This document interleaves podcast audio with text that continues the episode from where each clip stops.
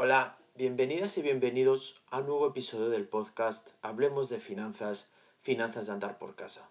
Un podcast enfocado en todos aquellos temas relacionados con las finanzas personales. Este es el episodio 14, compras navideñas. ¿Qué es lo que hay que hacer cuando se acerca la Navidad para ahorrar? ¿Qué se puede hacer para evitar imprevistos? En este episodio daremos respuesta a estas y otras preguntas, así que no os vayáis, empezamos.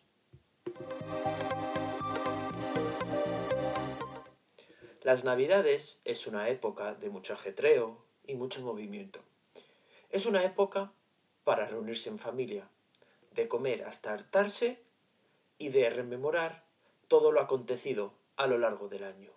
Y por supuesto, expresar los nuevos deseos para el año que entra. Son momentos para no preocuparnos por el futuro, solo centrarnos en pasar buenos momentos con la familia y amigos. Pero no todo es disfrutar. Para llegar a ese momento es necesario haber realizado una serie de pasos o tareas previamente, de modo que se pueda disfrutar sin preocupaciones.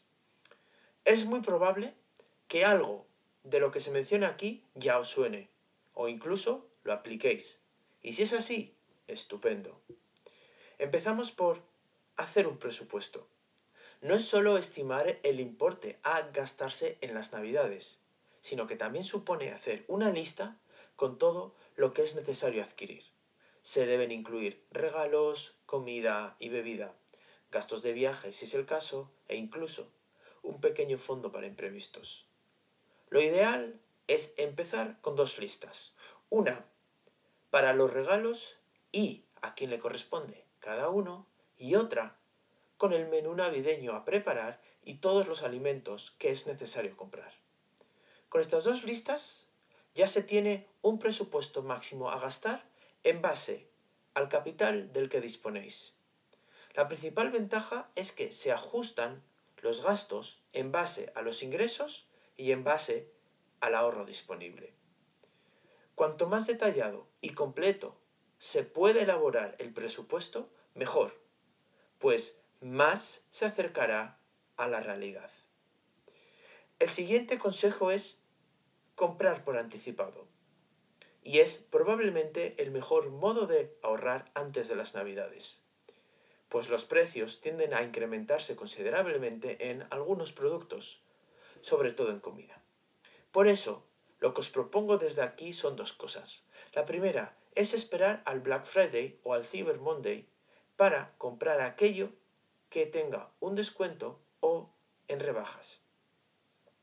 Pero ojo, que no todos son buenas ofertas. Por todos es conocido que algunas empresas suben los precios progresivamente para que una vez que llega estas fechas parezca una oferta muy jugosa. Lo más recomendable es comparar en otras webs, tiendas y ver cuál es la mejor opción de compra. Por otro lado, hay que sopesar cuándo y dónde comprar, bien por internet, bien en comercio de barrio. Está claro que comprar por internet ahorra tiempo y es más cómodo, pues con un solo clic lo tenéis en casa sin ninguna preocupación. Lo malo es que no se puede ver el producto in situ, comprobar si es de calidad o incluso si es lo que estáis buscando o es lo que necesitáis. Esto último sí que lo permite el comercio de barrio, pues al poder tocar y ver el producto se puede ver su calidad. Una u otra opción es buena en la medida que se comparen precios, marcas y tamaños. Antes de realizar la compra definitiva, ya sea por internet, ya sea en el barrio, es importante comparar ofertas, establecer un rango de precios y un precio máximo por el que estáis dispuestos a adquirir el producto. El siguiente consejo es no comprar en exceso. Cuando estamos en familia, no miramos la cantidad de comida y bebida en muchas ocasiones. Lo mismo ocurre con las cosas a regalar, pero hay que tener cuidado. Por ejemplo, comprar comida en exceso con la idea de que es mejor que sobre, que no falte, no siempre es lo correcto. Con esto, no estoy insinuando que se compre para que falte. Lo que sugiero es comprar lo que se vaya a consumir. Comprar con cabeza, ya que muchas veces se tira después mucha comida con todo el dinero que ha supuesto. Y esto aplica para los regalos también. Se puede ser creativo, hacerlo vosotros mismos o incluso comprar aquello que se necesita y se va a utilizar. Muchas veces se compran regalos que duran 5 minutos en las manos, pues después se colocan en el armario y no se vuelven a utilizar. El siguiente consejo es evitar endeudarse. La compra de los regalos navideños puede ser o puede suponer un gasto imprevisto que trastoque el presupuesto establecido en una familia para los gastos habituales. Si no se dispone del dinero ahorrado suficiente, es posible que sea necesario recurrir al endeudamiento para cubrir este gasto. En el episodio anterior se habló de ahorro y fondo de emergencia. Os recomiendo que vayáis a él para entender el porqué de este punto o de este consejo.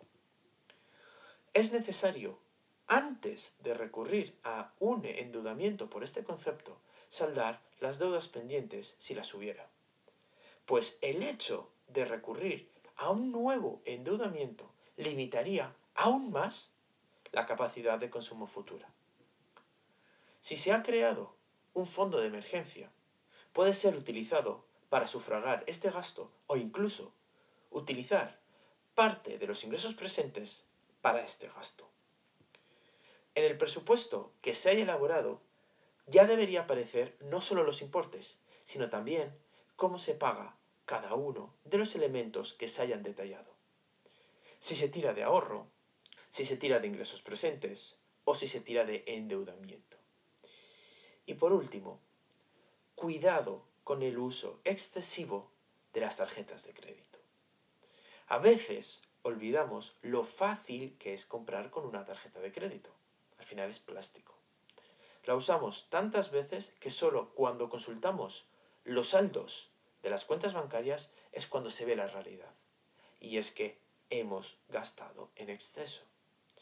Por ello, es necesario entender las consecuencias que puede tener el uso de la tarjeta de crédito. En algunos casos puede ser el pago de intereses abusivos. En otros, el sobreendeudamiento, con la consecuente reducción de la capacidad de consumo en el futuro. Por eso, y es muy importante, en la medida de lo posible, si es necesario su uso, evitad el pago aplazado. Si no lo habéis escuchado ya, en el episodio de la usura os explico lo que sucede con los intereses de las tarjetas de crédito debido al pago aplazado de las compras. Para evitar sustos, os recomiendo que pongáis un límite de gasto diario y que se utilice únicamente cuando la tarjeta de crédito sea estrictamente necesario. Del mismo modo, se recomienda utilizar únicamente una o dos tarjetas como máximo para poder tener un control del gasto real realizado. Como podéis ver, hay consejos de todo tipo. Hemos comenzado mencionando que se elabore un presupuesto para intentar ser realistas con los gastos frente a los ingresos disponibles y para evitar sorpresas posteriores. Cuanto más preciso sea este presupuesto, es decir, cuanto más se detalle todos los gastos y su importe, más se acercará a la realidad. Y no olvidar un pequeño fondo para imprevistos. El siguiente ha sido comprar por anticipado, bien por internet, bien en el barrio. Cada uno de estos dos presenta sus ventajas y sus inconvenientes. Es importante comparar las ofertas y esperar a rebajas o al Black Friday para comprar. Después, hemos hablado de no comprar en exceso. Recordad, comprar siempre lo que se vaya a consumir, guión utilizar, y siempre comprar con cabeza. Lo siguiente ha sido evitar endeudarse. En la medida que se pueda, utilizar los recursos presentes y el ahorro obtenido en meses anteriores para hacer frente a los gastos de las compras de Navidad.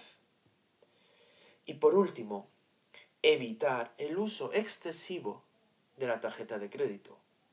Se puede perder el control del gasto realizado e incluso, dependiendo de la tarjeta que se utilice, puede suponer un pago de intereses excesivo por esas compras. Y sin más, agradeceros de nuevo vuestro tiempo y espero que os haya gustado y resultado interesante. En algunos puntos nos ha entrado en la profundidad que merece por tiempo y por contenido. Si hay algún punto que consideréis que pueda ser matizado, reexplicado o corregido, no dudéis en poneros en contacto conmigo, bien en los comentarios, bien a través del correo electrónico finanzaspodcast@gmail.com. Lo repito, finanzaspodcast@gmail.com. Muchas gracias y nos escuchamos en el próximo episodio.